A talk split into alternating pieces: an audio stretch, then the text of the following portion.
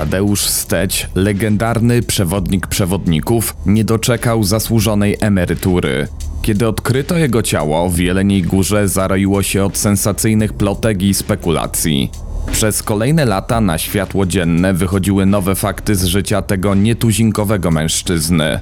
Niezwykłe zbiory, które zdążył zgromadzić, i jego ogromny wkład w turystykę Dolnego Śląska do dziś budzą zasłużony podziw. Błyskotliwy starszy pan miał jednak też inną, mniej pozytywną stronę natury.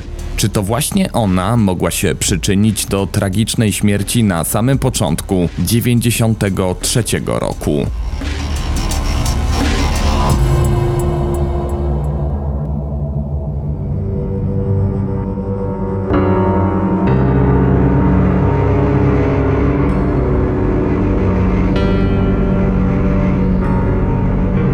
Opowiem Ci historię. Kamil Barnowski. Zapraszam. Ten odcinek powstał dzięki Waszemu wsparciu w serwisie Patronite. Jeśli chcesz dołączyć do patronów kanału Opowiem Ci historię, kliknij w link dostępny w opisie filmu. Z góry dziękuję.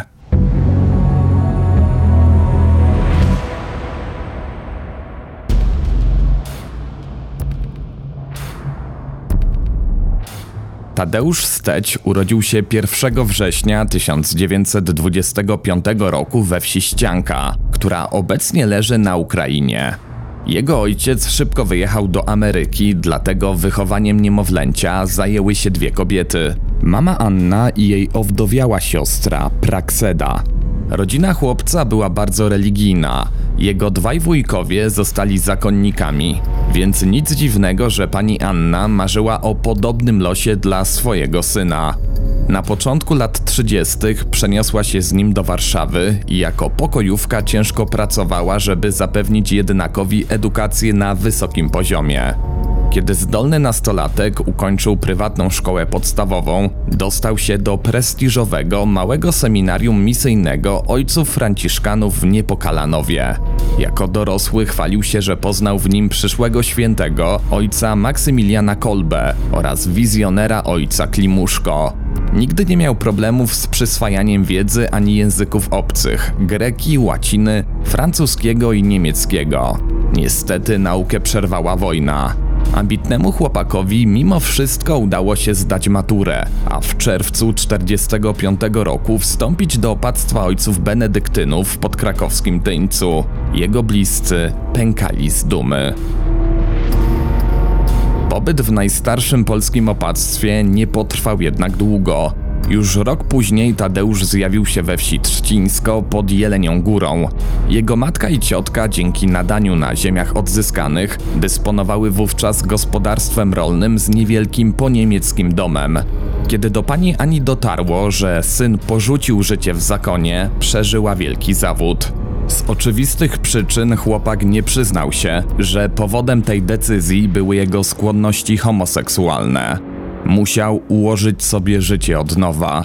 Nie chciał iść do wojska, dlatego postanowił zostać studentem historii Uniwersytetu Wrocławskiego. Ujawnia się wtedy kolejna ważna cecha Tadeusza – umiejętność oczarowywania otoczenia.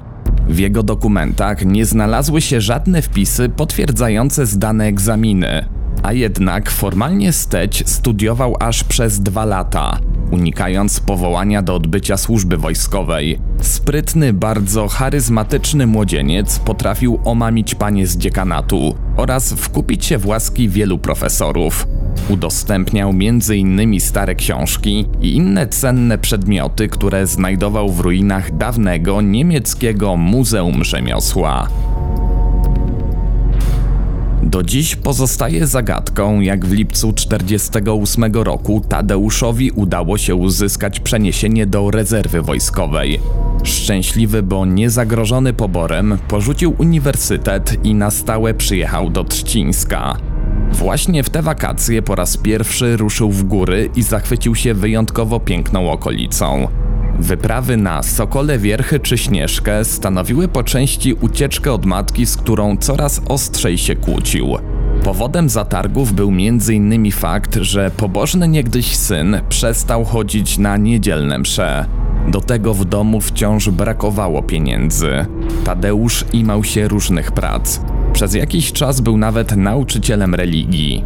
W końcu udało mu się zatrudnić w dolnośląskiej spółdzielni turystycznej, która realizowała zadanie przemalowania niemieckich znaków na polskich już szlakach. Młody mężczyzna wreszcie robił to, co lubił. Chodził po górach, podziwiał przyrodę i dostawał za to wynagrodzenie. Ostatecznie wspólnie z kolegami udało mu się oznakować całe Sudety, w tym nieistniejący wcześniej szlak Zamków Piastowskich.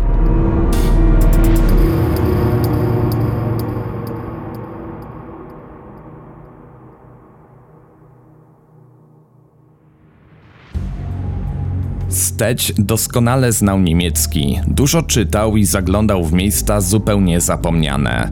W trakcie jednej z wędrówek odnalazł opustoszałe schronisko Szwajcarka w górach Sokolich. Z pomocą miejscowych gospodarzy odnowił pomieszczenia i na nowo otworzył je dla turystów. Obywatele z całej Polski tłumnie ruszyli zwiedzać ziemie odzyskane, głównie za sprawą Funduszu Wczasów Pracowniczych, który został uruchomiony w 1949 roku. Tadeusz zaczął oprowadzać wycieczki i spotykać się z coraz to nowymi znanymi wędrowcami. Ciekawy świata chłopak zafascynował się turystyką i pilnie zgłębiał lokalną historię. Nadal też ze zrujnowanych archiwów ratował cenne starodruki, którymi miejscowa ludność paliła w piecach. Głód wiedzy sprawił, że początkujący przewodnik zaczął robić błyskotliwą karierę. Wkrótce został kierownikiem słynnego Domu Śląskiego na Równi pod Śnieżką. Ku zadowoleniu Stecia już wtedy zwracano się do niego magistrze. Nikomu nie przyszło na myśl, że osoba tak elokwentna nie ma wyższego wykształcenia. Mężczyzna z rozmysłem tworzył swoją własną legendę. Kolejnym wielkim przełomem w jego życiu okazały się publikacje dla jednego z wrocławskich dzienników, a następnie przewodniki po Kotlinie Jeleniogórskiej i zamku Chojnik. Tadeusz szybko dał się poznać jako prawdziwy tytan pracy. Spod jego pióra wyszły setki artykułów i ponad 60 książek, w tym słynne Sudety Zachodnie oraz monografia Karkonosze. Zgodnie z wytycznymi ówczesnej władzy dbał o to, żeby usuwać niemieckie nazewnictwo i prezentować tereny uzyskane po wojnie jako rdzennie słowiańskie. Opis zamku Chojnik zakończył słowami: polski chłop i robotnik, który jako wczasowicz zwiedzał ten zamek, od razu odczuł, że jest to coś więcej jak tylko atrakcja turystyczna, że jest to jeden z dowodów na polskość Dolnego Śląska. PRL-owscy dygnitarze cenili Tadeusza za taką propagandę. Nie obrażali się nawet na sprośne, ani złośliwe polityczne żarty, które wplatał w swoje opowieści. Słynny już wówczas mężczyzna należał do wielu organizacji turystycznych, w tym PTTK, i na ich zlecenia wygłaszał dochodowe prelekcje. Dorabiał też fotografowaniem i sprzedawaniem zdjęć uczestnikom wycieczek. Przede wszystkim jednak prowadził kursy dla przyszłych przewodników sudeckich. Wykształcił tyle osób, że otrzymał nieformalny tytuł przewodnika przewodników. Miał niesamowity talent gawędziarski i nie potrzebował notatek. Wszelkie daty, postaci i wydarzenia podawał z pamięci.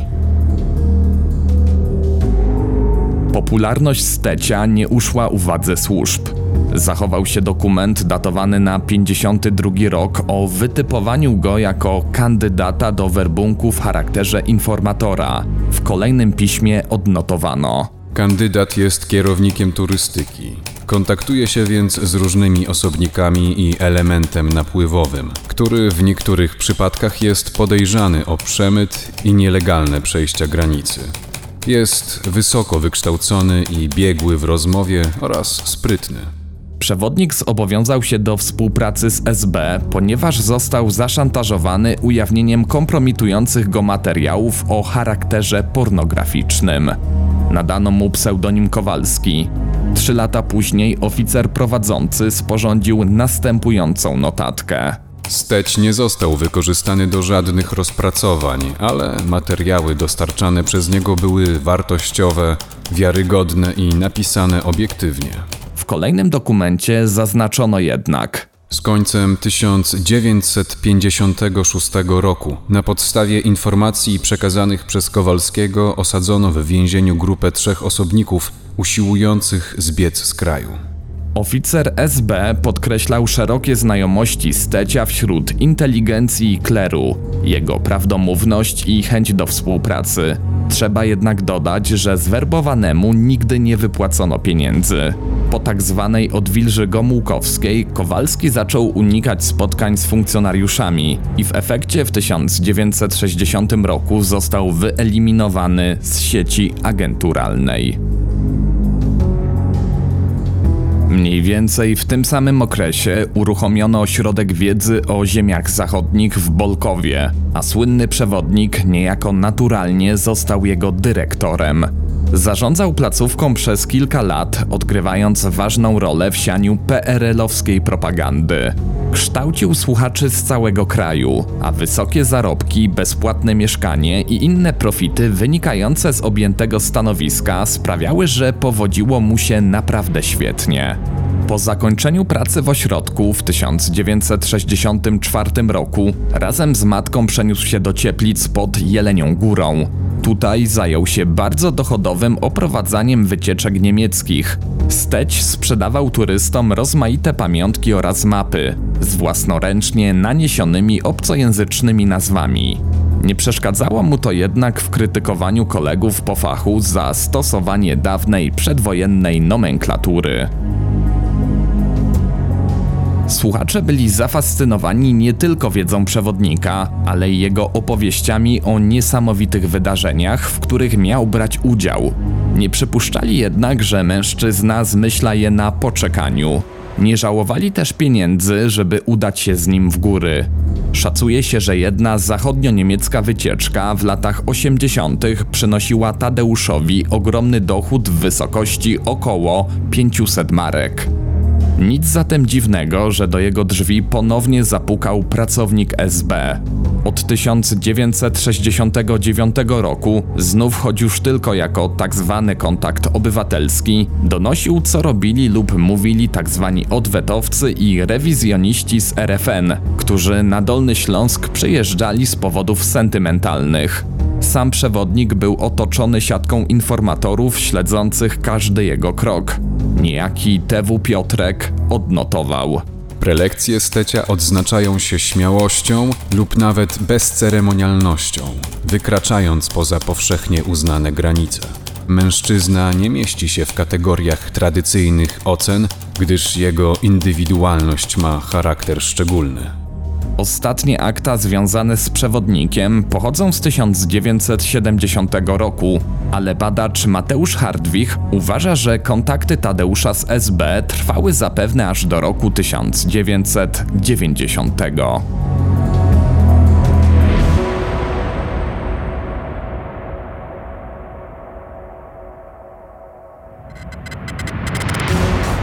Mężczyzna mieszkał już wtedy przy ulicy Orlej 3, nieopodal stacji kolejowej i przystanku autobusowego. Ponieważ nigdy nie kupił samochodu, była to dla niego świetna lokalizacja. Zajmował 50-metrowy lokal numer 4 na pierwszym piętrze, który przez ścianę sąsiadował z mieszkaniem pani Anny. Oprócz standardowej kuchni i łazienki mieściła się w nim niewielka sypialnia oraz przestronny gabinet z biurkiem, stołem i kilkoma regałami na książki. Z wyboru nigdy nie zainstalował telefonu. Pod koniec życia przewodnik był tak bogaty, że mógł sobie pozwolić na luksusową willę. Jednak do końca pozostał w budynku, w którego piwnicach regularnie koczowali bezdomni. Pieniądze lubił gromadzić, ale nie wydawać. Pozbawione troski mieszkanie z roku na rok stawało się coraz bardziej zagracone i zabałaganione. Tadeusz Steć nie przykładał też wielkiej wagi do stroju, w którym każdego ranka wychodził do pracy. Do butów z solidną podeszwą nosił zbyt szerokie, długie spodnie, rozciągnięty czerwony sweter i kurtkę. Oprócz starego plecaka na stelażu, w którym trzymał słynny termos z herbatą zaprawioną alkoholem, jego znakiem rozpoznawczym stał się granatowy beret z antenką. To nakrycie głowy, uwiecznione m.in. na niemieckiej karykaturze, towarzyszyło przewodnikowi niezależnie od pogody. Jeśli akurat zdarzyło się, że miał wolne, czas spędzał w domu ubrany w kalesony, podkoszulek i szlafrok. Z pracy wracał po 20:00, zwykle autobusem. Często do mieszkania wchodził nie sam, a w towarzystwie uczniów szkoły oficerskiej lub nieznajomych z jeleniogórskiego dworca. Przewodnik głosił, że każdy młodzieniec powinien mieć swojego mentora, podobnie jak to bywało w starożytnej Grecji. Dla kontrastu warto przytoczyć zapisek poety Jarosława Iwaszkiewicza. Steć jest obłąkany na punkcie seksualnym. Jest to przykra obsesja, która rozmowę z inteligentnym gościem, znającym doskonale warunki tutejsze, zamienia w szereg niezwykle ordynarnych fragmentów. Takie zachowanie nie przeszkadzało jednak mundurowym, którzy w trakcie stanu wojennego zapraszali przewodnika do milicyjnego sanatorium w Cieplicach. W ośrodku relaksowali się też najwyżsi funkcjonariusze MSW. Pod dom przy Orlej coraz częściej przyjeżdżały służbowe gaziki i pozostawały tam aż do późnej nocy. W jeleniogórskim mieszkaniu pojawiali się również stacjonujący w pobliżu żołnierze radzieccy, którzy poznali Tadeusza za pośrednictwem syna jego kuzynki z Ukrainy. Niestety faktem jest, że Steć zapraszał do siebie nie tylko dorosłych, ale i 14- lub 15-letnich chłopców słuchających szkolnych prelekcji. Pod pretekstem wspólnego oglądania dokumentów telewizyjnych o górach zwabiał do siebie niczego nieświadomych nastolatków. Faktycznie filmy na kasetach wyświetlał, ale nie miały one nic wspólnego z Sudetami. Po pornograficznym seansie wykorzystywał chłopców i wręczał im pieniądze. Wśród ofiar znajdowali się m.in. synowie wpływowych osób, którzy nie chcieli, aby ich dzieci musiały zeznawać. W późniejszych aktach dotyczących morderstwa nie ma zatem wielu wzmianek dotyczących tych spotkań. Steć do końca życia utrzymywał, że przekazywał nastolatkom wiedzę o górach, choć wiadomo, że jeden z nich próbował go udusić. Przewodnik nigdy nie zgłosił tego faktu na milicję. Podobnie jak uszkodzonych drzwi, pobicia, kradzieży i innych prób rozboju. Podczas jednej rozmowy swojemu przyjacielowi tłumaczył: Nie mogę zgłaszać takich prób napadu, bo wtedy nikt do mnie nie przyjdzie. Ale muszę uważać, kogo wpuszczam. I nigdy więcej niż jednego. A jeśli chłopaków z podwórka, to tylko 2. Żeby nie kradli. Jeżeli przychodzi do mnie ktoś nieumówiony, to polecam mu, żeby stanął na korytarzu pod lampą zapalaną z przedpokoju. Sprawdzam, czy go znam, czy jest sam i dopiero otwieram drzwi, pozostawiając łańcuch zaporowy. Kontrola omijała tylko wyjątkowo bliskie mu osoby, które bezbłędnie rozpoznawał po głosie. W razie gdyby mimo wszystko znów pojawiły się jakieś problemy, liczył na błyskawiczną reakcję swojej matki. U pani Anny znajdował się dzwonek, którego przycisk był ukryty w podłodze pod stołem Tadeusza. Niestety z biegiem lat schorowana kobieta zaczęła popadać w demencję i przestała ruszać się z łóżka, polegając na opiekującej się nią pielęgniarce. Ostrożny przewodnik nie ufał zarówno ludziom, jak i komunistycznym bankom. Złotą biżuterię lub aparaty fotograficzne dawał na przechowanie zaufanym przyjaciołom. Natomiast marki i dolary trzymał za jednym z regałów przy oknie gabinetu. Nie robił z tego faktu wielkiej tajemnicy, a wręcz lubił się chwalić ogromną ilością posiadanej gotówki.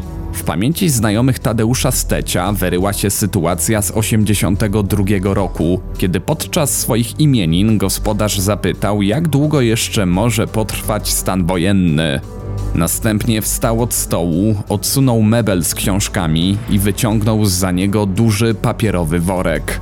Zgromadzeni przyglądali się, jak ze swoistej matrioszki wyciąga 2 coraz mniejsze opakowania, po czym wysypuje zrolowaną zagraniczną walutę. W trakcie tej demonstracji przewodnik oznajmił, że uzbierana suma pozwoli mu przeżyć nawet 3 lata. Ile było pieniędzy, nikt dokładnie nie liczył, ale oszacowano je wtedy na kilkanaście tysięcy dolarów i marek. W tamtym czasie był to niewyobrażalny majątek. Pieniądze za szafą czekały na przenosiny aż do reformy systemu bankowego u schyłku lat 80. Wtedy już mężczyzna rozpowiadał, że żyje z odsetek jak kapitalista. Steć lubił też robić wrażenie na kursantach, których szkolił. Kiedy prowadził ich w góry, niekiedy wyciągał ze swojego plecaka starą księgę, o której plotkowano, że wygląda jak Biblia Gutenberga. Nie omieszkał przy tym wspominać, że jest warta co najmniej 2 Mercedesy.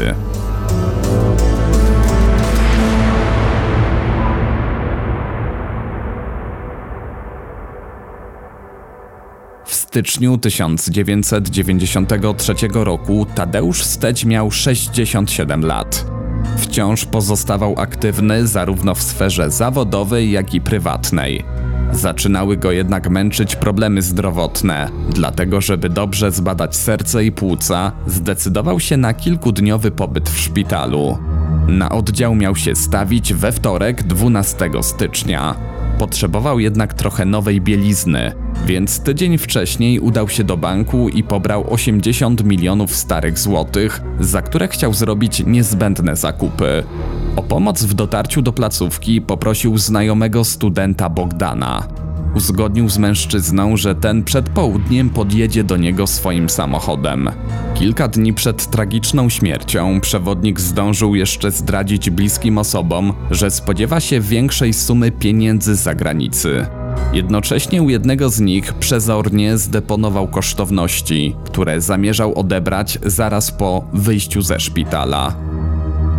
W wyznaczony dzień około 10:30 Bogdan zaparkował swojego Poloneza obok domu przy Orlej i ruszył na piętro budynku. Kiedy jednak pojawił się pod mieszkaniem numer 4, nikt nie otworzył mu drzwi ani nie odpowiedział na wołanie. Student przestraszył się, że jego znajomy miał zawał, dlatego od razu zawiadomił policję. Funkcjonariusze przyjechali razem ze ślusarzem, który z łatwością dostał się do wnętrza. Okazało się, że zamki ryglowe pozostawały otwarte. Przekręcony był jedynie tzw. zamek zatrzaskowy wpuszczany. Po przejściu podłużnego przedpokoju mężczyznom ukazały się zwłoki Tadeusza Stecia. Przewodnik ubrany w kolorowy szlafrok leżał na podłodze gabinetu na wznak, z głową przykrytą kocem. Po ściągnięciu materiału policjanci zobaczyli twarz ubrudzoną krwią, która wypłynęła z tłuczonej rany na głowie. Przez klatkę piersiową denata biegł przewód farelki skierowanej na prawe udo. Dmuchawa zdążyła już nadpalić kalesony i spowodować rozległe oparzenia skóry. Możliwe, że urządzenie miało doprowadzić do pożaru i zatarcia śladów przestępstwa. Inną opcją była chęć ogrzania ciała przez sprawcę, a tym samym utrudnienie określenia czasu zgonu. Równolegle do nieboszczyka, obok farelki znajdował się rulon z gazety z porozrywaną górną częścią. Późniejsza sekcja zwłok wykazała, że Steciowi zadano 2 potężne ciosy z lewej strony głowy, twardym, tempokrawędzistym narzędziem, przypuszczalnie młotkiem.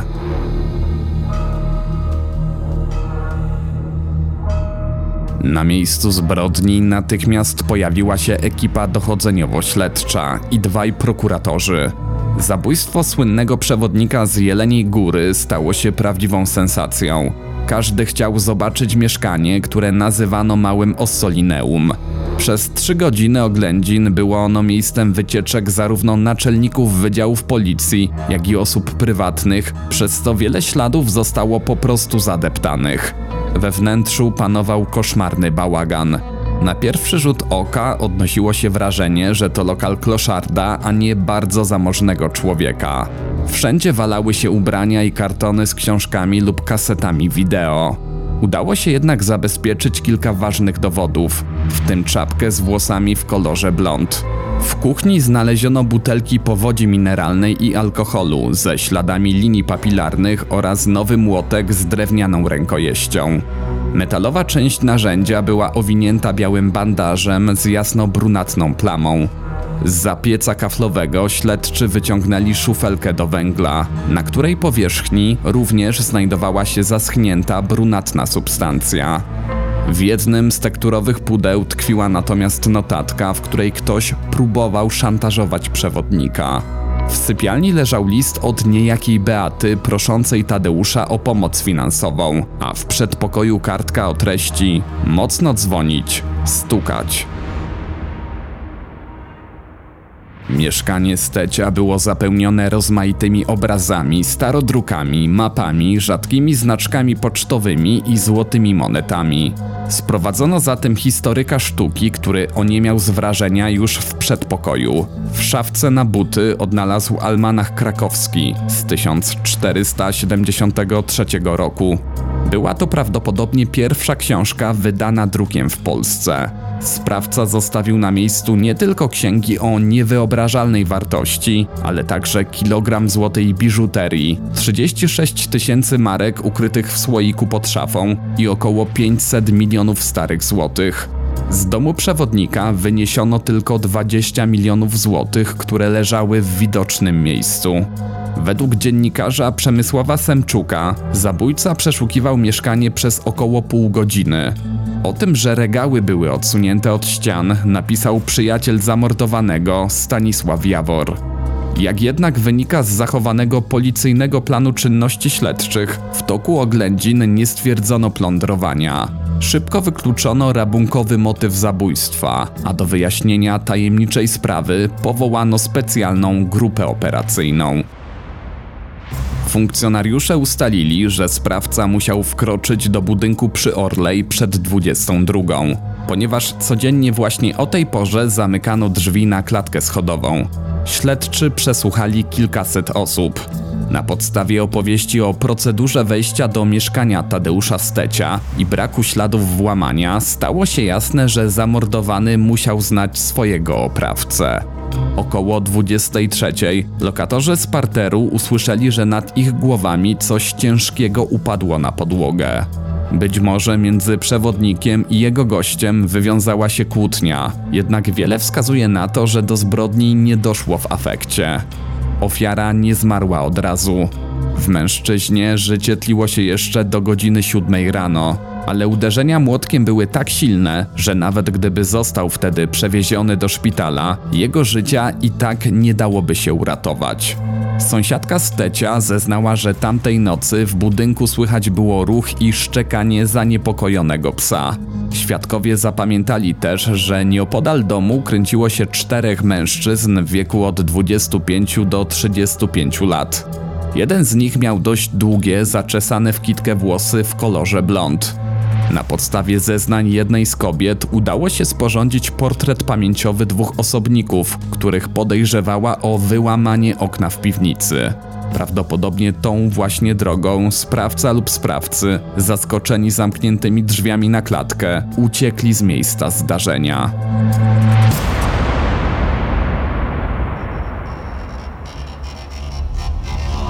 Śledztwo trwało, a po Jeleniej Górze krążyły coraz bardziej niezwykłe plotki. W międzyczasie 16 stycznia na cmentarzu komunalnym w Cieplicach odbył się świecki pogrzeb zamordowanego. Jedyną spadkobierczynią Stecia była jego matka, która decyzją sądu rejonowego w czerwcu 1993 roku została częściowo ubezwłasnowolniona. Prawnym opiekunem Anny Steć stała się jej pielęgniarka. Przedsiębiorcza kobieta jeszcze tego samego dnia sporządziła u notariusza testament, na którego mocy stała się jedyną dziedziczką fortuny. Otrzymała ją już w listopadzie, po śmierci pani Anny.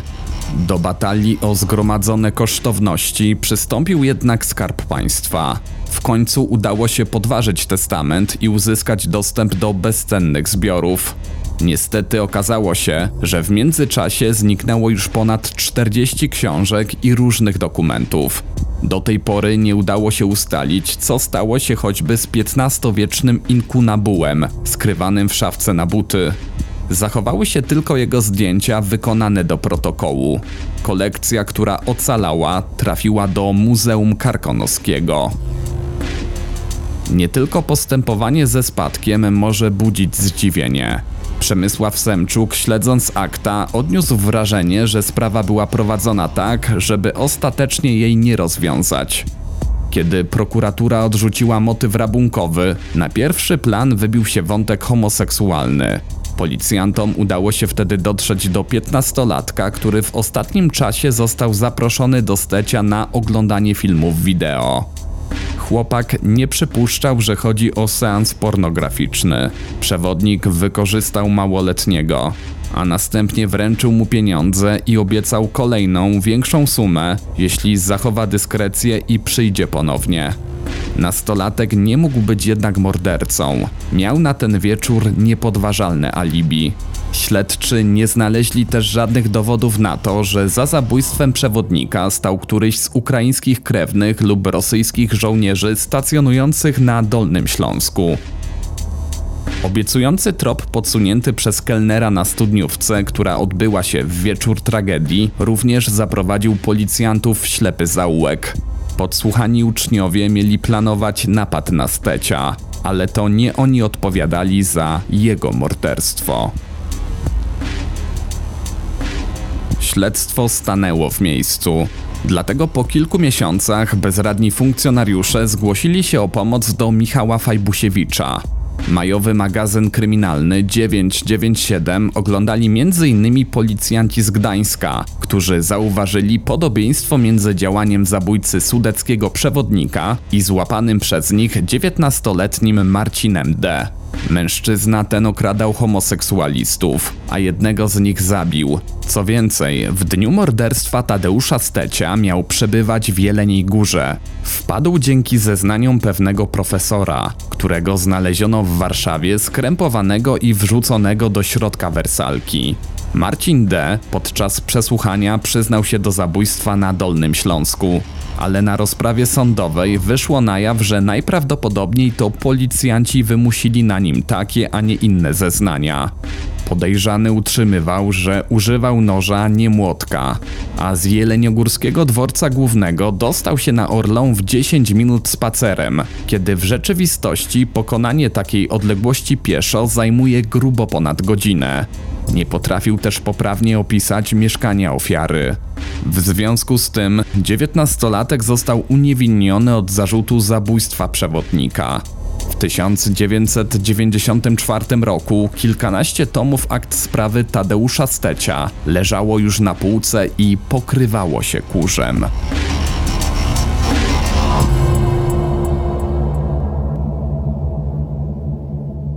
Finalnie śledztwo zostało umorzone, co nie znaczy, że o zbrodni zrobiło się cicho. Przypominano o niej w coraz nowszych publikacjach i programach.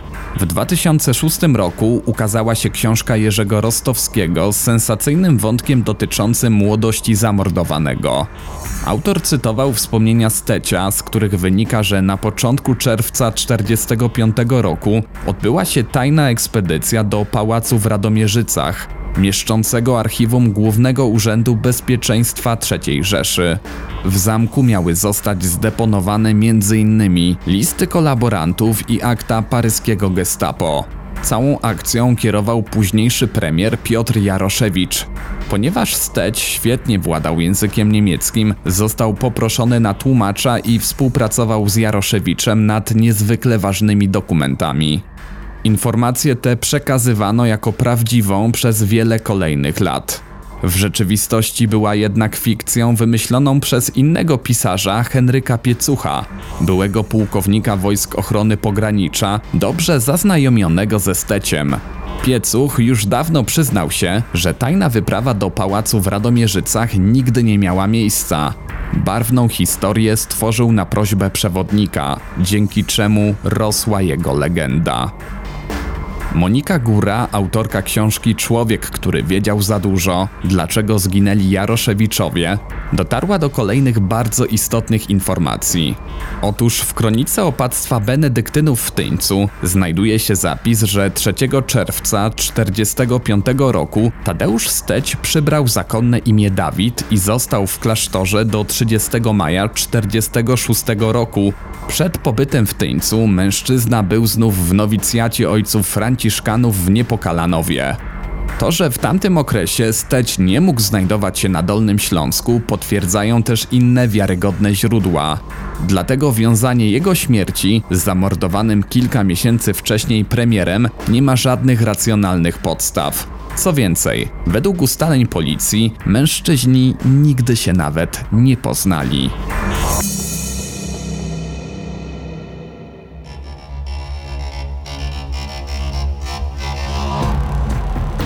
Dwadzieścia lat po zbrodni prokuratura otrzymała intrygujący list wysłany z Belgii. Jego autorka twierdziła, że za zabójstwem Tadeusza Stecia mógł stać jej znajomy, który miał być przez niego wykorzystywany jako nastolatek. Nie znaleziono jednak żadnych dowodów potwierdzających tę wersję. Mniej więcej w tym samym czasie doszło do publikacji kontrowersyjnej książki wspomnianego już przyjaciela ofiary Stanisława Jawora pod tytułem Legenda Sudetów Tadeusz Steć – Życie i śmierć. Czytelnicy zarzucali autorowi m.in. błędy merytoryczne, wulgarne opisy życia seksualnego ofiary i forsowanie odrzuconej wersji motywu rabunkowego. Tymczasem przewodnicy szanujący dorobek swojego mentora dwa razy składali wniosek, żeby nazwać jego imieniem jedną z jeleniogórskich uliczek. Inicjatywa ta była jednak za każdym razem odrzucana właśnie z uwagi na drugą, ciemną stronę życia zamordowanego. Wielbiciele Sudetów mogą się za to wybrać na wycieczkę żółtym szlakiem Tadeusza Stecia, który prowadzi z siedziby PTTK do skał Słonecznik. Przewodnik przewodników jest też obecny na kartach powieści kryminalnej Przemysława Semczuka pod tytułem Tak będzie prościej, ściśle związanej z niewyjaśnioną zbrodnią sprzed lat.